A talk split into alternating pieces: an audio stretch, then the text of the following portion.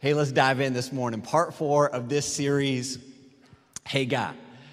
Hey, God, I have a question. And we've just been dealing over the last few weeks with some of the, the questions that we struggle with and wrestle with and aren't the easiest questions to ask. But I think they're some of the, the most life giving as we've just talked through just key areas of our life. And I want to take this one step further. If you missed out any of those three weeks, feel free to jump on YouTube or our website and catch up with where we're at in this series. But today I want to continue with this question Hey, God, how do I build a strong family? How do I build a strong family? I want to spend a few minutes talking to families. And I, I want to preface this because I realize when I, I ask that question and talk uh, about families, I realize that there's people in different seasons of your life. Some of your kids are gone and grown. Uh, there, there's people that are single in the room. There, there are people that are married in the room. There are people that are married in the room that wish they were single right? You know, it's just, I mean, we're, we're all here today in our mess and in our dysfunction. There's people with kids. There's those wanting kids. There's those wishing that they were gone. You know, and like there's all all situations uh, and, and of our life and of our family dynamic and, and whatever, wherever you find yourself today. I know God has something for you. I realize this is family is so so challenging, and if there's one area the enemy is working in our life to destroy, it's the family. Uh, be, because our culture, our society, our schools, our churches, everything is built on the foundation and the strength of our family. But it's so tough to build a strong family when you realize that we are so different. I mean, just think about your spouse for a second. Think about your kids. Isn't it amazing how God brings people together that are so opposite? And the things that you thought were so cute when you're dating. Did you hear that laugh in the room? That was my wife right there. That's right. She was laughing at me. Don't miss out on that moment right there. She, because all those things that she loved about me, we were dating, they, they become a nuisance and an aggravation in marriage. And, and that God, He brings people together that are so different. And I could go on and on about this this morning, but let me just give you one illustration. Let's just talk about shower products for a moment, all right? Guys, it's so simple. A bottle of shampoo and a bar of soap. That's all we need, fellas. That's all we need. And, and you know, if we're being creative and we're trying to take it to a whole other level, we go with body wash. You know what I'm saying? We just want to spice it up. Shampoo and, and, and soap, that's all we need. Ladies, could we talk for a second? 18 stinking bottles in the shower. Why? Why? Why?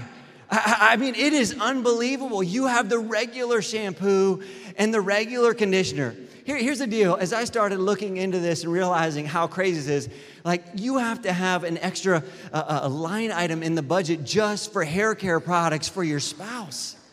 No joke. You got the regular stuff, but then you've got the moisturizing conditioner. Then you've got the deep moisturizing conditioner, which is different from the regular. You've got the Brazilian keratin shampoo. You've got the Moroccan infused shampoo. Oh, we're not stopped. Listen, I'm just getting going. I'm just I'm just getting warmed up up here, all right? And I'm preaching real good. You got the color repair conditioner. And for those days that are over the top difficult, you've got the aromatherapy stress relief shampoo. Come on. I'm not done. I'm not done. Because then there's days where you don't even feel like taking a, you don't even want to wash your hair, and they have created a product just for you. It's called dry shampoo. Come on. Listen. And you don't even you you don't want to take a shower? Fine. You just spray this stuff in your hair, and magically you look like all is well in your life. Come on. I'm just gonna stop right there, okay? Listen, I, I don't know. I'm not going to confess to where I've collected my data this week, but I've done good research, everybody, okay? Babe, I love you so much. We're, we are so different. And how do we build a strong family? that nurtures and cares and loves and, and grows together when it's, when it's so hard to understand each other? I think God has some answers to it. I want to look today. I want to give you some practical stuff. I want you to lean in. Let's take notes together. This stuff that I'm growing in. I tell you, I have not arrived, but I believe together that God wants to strengthen us, to grow us, to make us more like Him, and make our family strong. Proverbs chapter 24, verse 3 says this It takes wisdom to have a good family, and it takes understanding to make it strong. No matter what kind of house you got, no matter what kind of cars you drive, no matter where kids go to school, he says this it takes wisdom. It takes wisdom to have a good family, and it takes understanding to make it strong. I want to I wanna begin with Luke chapter 2, verse 52. This verse is foundational to what we do in our kids' environment every, every week. One of the teams that we've built is called Team 252. It's for, uh, it's for fourth and fifth graders that have a heart to lead and make a difference, even in kids' environment. And we structure this so that we help our fourth and fifth graders understand that you don't have to be 20 to make a difference in the kingdom of God. You can make a difference right now. I, I walked over there this morning. My, my, my bud, my boy, is in fourth grade. He's so excited about serving. And I, I said, How's it going? He said, I have served so hard. Dad, could I please have a donut? I mean, he just. I'm not sure if he's got the right heart in this Team 252 thing or not, but, but we build this whole program on this idea. Look what it says. And Jesus grew in wisdom and stature and in favor with God and men. And that's why it's not just for children, but it's for us to understand this that, that we grow not just physically, but we grow in wisdom and then we grow in favor with God and with men. It's the foundation for who we are as believers and as families. Let, let me ask you today if you were just to take inventory of the culture of your family, how would you describe the way you are? The way you communicate with your spouse, the way you communicate with your kids if somebody were to step in and just kind of do an evaluation, maybe if you just invited Jesus to do inventory of your family, how would you describe the culture of your home? Culture is simply this the habits, practices, and values that make our family who we are. Would you use language like loving, fun, welcoming, forgiving, peaceful, restful? Would you use language like this, maybe, maybe tense, stressful, rigid, detached. Your ship's in the night. You're kind of keeping up, but your, your heart and your mind are in a different place. Would, would you describe your family culture as goal oriented, faith filled, servant hearted, compassionate? Just, just take some inventory for a moment. I'm not going to preach or shout you down this morning, but I believe this God wants to change who we are as a family, and it starts with how we are. It, start, it starts with our culture. And I believe one of the best ways we can reshape the culture of our home is just by simply saying, Jesus, I want to invite you. I want to invite you into our home. I want to invite you to fill every space. I love when families build a home and they take time to write scriptures and inside the walls and on the drywall and on their foundation. It's like, Jesus, we invite you in, into the very foundation of who we are. Invite you into our bedroom.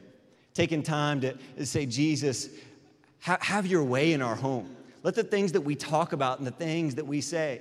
It's amazing how we think about Jesus being in the, in the room with us, how it changes the way we act. You know, I heard a story about a burglar who stalked a neighborhood waiting for families to leave on vacation. He watched as a family loaded their suitcases into their car and departed. He waited until dark and then approached the front door and rang the bell. There was no answer. The burglar neatly picked the lock and let himself in. He called into the darkness, Is anybody home? He was stunned when he heard a voice in reply I see you, and Jesus sees you. Terrified, the burglar called out, Who's there? Again, the voice came back I see you, and Jesus sees you. The burglar switched on his flashlight and aimed in the direction of the voice. He was instantly relieved when the light revealed a caged parrot reciting the refrain I see you, and Jesus sees you. The burglar laughed out loud and switched on the lights. Then he saw it. Beneath the parrot's cage was a huge Doberman pinscher. then the parrot said, Attack, Jesus, attack. Come on. That's good right there. Listen, it changes everything when you know that Jesus sees you. It changes the environment of your home when you know that Jesus is with you, that, that He's in the room, that He's looking out and he, He's wondering, what is, what is the culture like of our home? I think there's three things that really affect the culture and shape the culture of our homes. If you're taking notes, number one is this it's environment. It's environment. Environment, everybody, is so powerful to, to the culture. You know, when I think about environment, I think about what Starbucks has done with their business. Isn't it amazing? What, what you're buying when you go to Starbucks is more than a coffee. You are buying a feeling. You, you are buying a sensation of being in this intoxicating room that smells all like coffee and it's got just enough couches and just enough chairs and is busy enough, but, but there's space and, and it feels just right. The reason you don't pay as much for a coffee at McDonald's is because the environment's different. They've, they've so structured their business in a way that you would actually want to go in and spend five bucks on a drink. They should just rename it. Instead of Starbucks, it's called five bucks. You know what I'm saying? It's just five dollars every time. And, and the environment invites you in. Environment is so powerful to our families, everybody. When I, when I think about the environment that God created for the first two humans, Adam and Eve, I noticed this before there was sin in the room, it's not in your notes, but there were four things in Eden there were four things in Genesis chapter 1 that Adam and Eve experienced. Number one, they experienced intimacy with God. There was acceptance, there was identity, there was security, and there was purpose. Not only was there intimacy, there was equal partnership. There was, before there was sin, you see, God didn't actually put man, it, it doesn't say about man ruling over his wife until Genesis chapter 2 after they sinned. He put them in equal partnership. Not only was there equal partnership, but there was three common purpose. They would have dominion over the animals. They would work together. They would be fruitful and multiply. And then, number four, there was total nakedness. Come on, somebody. Some of you just woke up. You're like, hey, what, what's he talking about? There, there, there, was, there was total nakedness without fear and shame.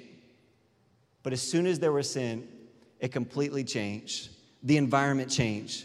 When sin entered the world, there was broken intimacy, there was dominance, there was divided purpose, and there was fear of exposure.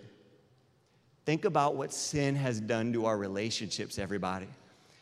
As, as a matter of fact, the first feeling that man ever felt was fear. What did they do? As soon as they sinned, they, they ran and hid. God comes running into the garden. Where, where are you? Fear, it's, it's, it's the emotion where there's a lack of trust, where there's a lack of safety. Let me ask you is, is the environment of your home a place where we trust each other, where we believe the best about each other, where there's intimacy, where there's healing, where we're restoring relationships? Environment is so huge. Number two, it's leadership. It's leadership. You say, Well, I'm not a leader. Let me tell you, man, if we're parents, we're leaders. Our kids are following uh, our example. And there's three things I think that we have to be careful to do when it comes to, to leading our home. Number one, we model behavior, we monitor behavior, and we mold behavior. I'm giving you quite a bit of content this morning that's not in our notes, but, but hang with me because these three are so powerful. We, we model, we monitor, and then we mold. Here's the truth, everybody. If we want our kids to know how to pray, they first have to see it in us.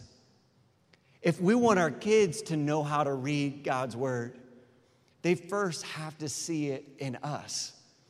The, the, the, best way for the environment of our family to change is for us to change. You, you say, Pastor, well, I'm not really comfortable doing that. Can I, can I just challenge you today? And I don't want to step too, maybe just, you know, on a couple toes, but but in order for our, our kids to ever see the fullness and greatness of God and who He is, they have to see it flowing through us. And can I tell you, there's gonna be times where it's uncomfortable. I'm gonna challenge you to invite your kid to pray or to lead the way and say, hey guys, let's pray together as a family. I know that that might be way outside the comfort zone, but I believe God is calling us to lead and model for our families how to follow God. And you know what? We got to make a decision as parents that, you know, we're not going to just let our kids do what feels good. You know, you know, they don't feel like eating vegetables, but I have a responsibility. God has put me in their life not to just be here to help them feel good. My responsibility is to help lead them towards being good, towards follow. Oh, I'm preaching way better than you're shouting this morning. And, and so here, j- just like I know the tension that they don't like vegetables, and you know what? I give them space to say, guys, we'll sit here as long as it takes, and I'm gonna help you because I want you to be healthy and grow. There are times when I'll say, hey, Caden, will you, will you pray for us? And my bud will look back at me and say, Dad, I don't want to pray. Well, I didn't give you an option. You know what I'm saying? Says, this is so awesome. And I'm not being hard and I'm not being mean, but I'm willing to, to embrace the tension that there's sometimes where we don't feel like praying, but that's the best thing for us. And here's why, church. Here's why I'm inviting you and asking you embrace the tension of spiritual formation in your family, because that's the greatest responsibility we have as parents. And here's the deal I know this about my boy. Hey, you might not feel like doing it right now, but there's gonna come a day where your life is gonna be a mess. There's gonna be struggles. There are gonna be situations in your life that you didn't see coming. And listen, I want you to know how to talk to God. All right? You may not think it's important right now, but when you're 25 and all hell breaks loose in your life, you better know how to get your way to Jesus Christ because He's the one that can change your situation. Amen? Amen? And so let's be spiritual leaders. Let's guide, let's mold, let's monitor the health and culture of our family. And number three, let's nurture. Let's nurture. Because here's the deal spiritual formation is all about relationship. Spiritual strength in our family is all about relationship. It, it's one of the greatest quotes I've ever heard Andy Stanley say, and it's this is that rules without relationship leads to rebellion. Rules without relationship leads to rebellion. So on one hand, I can say, Caden, I want you to pray. But on the backhand, I'm going, hey, buddy, here's why I ask you to pray. Because I want you to be strong in your faith with God. And I know sometimes it's not comfortable. I know sometimes we don't feel like doing it. But, buddy, I want the best for you. Here's why because I love you and I care about you. And one day when you're outside this home, I want you to be spiritually strong and I want you to grow because I don't want him. Listen, and I don't want this for your kids at Bay Chapel. I don't want this for my kids at Bay Chapel. I don't want them to think the church is just a bunch of rules, man. If all they get from this place is religion, we have missed it. But, dear God, I want them to know a Savior that died on a cross for their sin, that hung his arms wide, that was buried and raised alive so that they could have relationship with a living God who cares about every need in their life. It's about nurture. Look what Proverbs 22 says start children off the way they should go, and even when they are old, they will not turn from it how to build a strong family. I want to go through just three thoughts in the next six to seven minutes. Number one, we place God above everything. We place God above everything. And I think this is a challenge for us in our culture because, oh man, the pace of life, we're busy. It's hard to put God above everything when our priorities are so out of whack, when we're chasing, when we're pursuing. I think it's possessions is another way. We're, man, the shiny thing. It's got our eye. And it keeps us from keeping God first with our time, our talent, our treasure. We're, we're chasing, we're pursuing, we're busy. I think people sometimes we've allowed unhealthy relationships to keep us from the most important thing in our life. God is first, God is above everything. And I think we have to be willing to make a decision as a family that we're, we're going to tune out the distractions. We're going to tune out the things in our life that are keeping us from what is most important. Now, this week, I'm going to illustrate it for you. This week, we were with Jen's grandparents. Man, they were some of the uh, just fun and, and healthy 84 year olds you'll ever see. I mean, they're just the, the sweetest people. We had a great time eating with them. And it wasn't too long, we had been in the restaurant, sat down. I noticed my grandmother, she pulled out this remote control, and I thought, this is kind of funny. And she's, she's playing with it, and I thought, now, it, I don't know, she has one of these remote controls you could just take to restaurants and just turn the TV wherever you want. This would be really cool. It's a great idea. I said, Grandmother, what, what are you doing? She said, well, This is the remote control for my hearing aid. Come on, man, how cool is that? She, and then my grandfather pulled out a, a, another one. And I thought, she's explaining this to me. It's got all these different buttons. She said, Yeah, there's, there's all these different settings. And it was a really loud room they were in. And so there's a, there's a setting on the hearing aid that you can hit the button and it will begin to block out all the rest of the noise from the room. And I thought, how cool will it be as parents? Come on, you're with me, aren't you? A remote control that we could hit a button and it would immediately just drown out the noise of our kids. Shark Tank, here we come, millionaires, man. But we, this is, let's talk after service and roll with this idea. And I thought, how cool is this? That with a touch of a button, she was immediately able to drown out all the distraction, all the noise. And I think there's times in our life we got to, you know what? I, have got to, I got to hit, hit pause on some things. I got to hit, hit pause on some things that distracted me from putting God first in my life and make sure that, that, you know, Little League Baseball is important and kids' sports are important and all about it. We're doing it as well. I got to make sure that it doesn't keep us from pursuing God and putting Him first. And, and every activity and thing that we're involved with, let's make sure we keep God first. Here's what Deuteronomy says it says, These commandments that I give you today are, are to be upon your hearts. Impress them on your children. Talk about them when you sit at home and when you walk along the road, when you lie down and when you get up. Put God above everything. And then, number two, make a decision to fight for unity, not victory. Fight for unity, not victory. Colossians chapter 3 says, Let the peace of Christ keep you in tune with each other in step with each other. Well, some of you just need to underline it. None of this going off and doing your own thing. And cultivate thankfulness. Let the word of Christ, the message, have the run of the house. Give it plenty of room in your lives. Instruct and direct one another using good common sense. I think it's one of the best ways that we build each other up, that we cultivate thankfulness. It's is through this one word it's praise. It's praise. It's the communication tool that makes the biggest difference in our life. You know what, you know what praise is?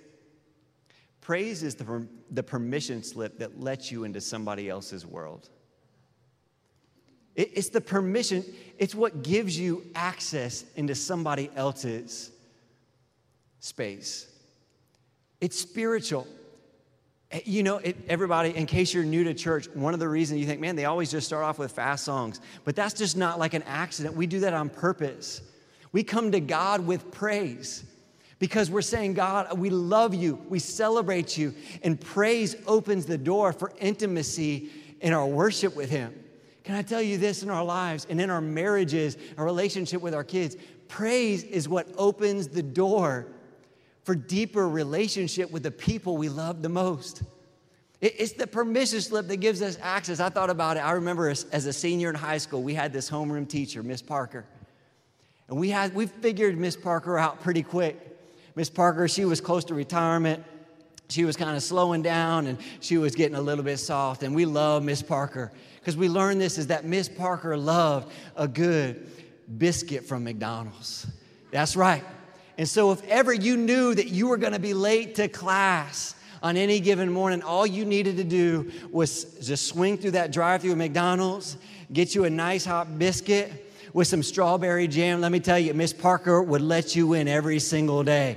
I mean, come on, just make your way in, Wes. It's okay. It's all right, baby. You're late. Come on. Thank you for the biscuit. Let me tell you in the same way, praise is what opens the door to deeper intimacy and relationship in our life. Let me tell you the two greatest needs when it comes to unity and deeper relationships with men and women. Men, the greatest need we have is honor. The question that we're asking, ladies, the question every guy is asking is Do you respect me? Do you respect me?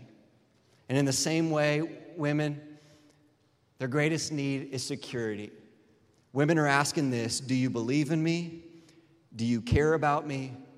And am I safe? Do you believe in me? Do you care about me? And am I safe? And we make this decision in our home that we show honor and respect. We show honor and respect. And I have done it again. I have missed a blank. So if you just go back with me, I know some of you, you're worried, like, oh my goodness, Wes, what are we going to do? In our home, we fear God and follow His word. Fear God and follow His word. And number three, let's wrap it up with this this morning. We make a decision to place others above ourselves. Place others above ourselves. Look, look what Paul says in Colossians chapter 3. So, chosen by God for this new life of love, dress in the wardrobe God picked out for you compassion, kindness, humility, quiet strength, discipline. Be even tempered, content with second place, quick to forgive an offense. Forgive as quickly and completely as the Master forgave you. And regardless of what else you put on, wear love. Wear love. My goodness, there is a whole sermon right there in those two verses. Here, here's my prayer today. I want, I want so bad for God to grow our church, and God is growing our church, and He's going to continue doing that. But even more than that, I want God to grow me. I want God to grow me. I want to be a better husband. I want to be a better father. I want to be a better leader. My prayer for you today is that wherever you're at in your relationships, we just make a decision God, grow me. I've been slacking on the job. I've been, I've been delegating that to Miss Kate and kids. God, make our home a place where you love to hang out. God, make our home a place where you love to hang out. And as we invite him in, I believe this, he can change and challenge us to be more like him. If you believe this morning, somebody, would you say amen? Amen. Why don't you just bow your heads and let's join together.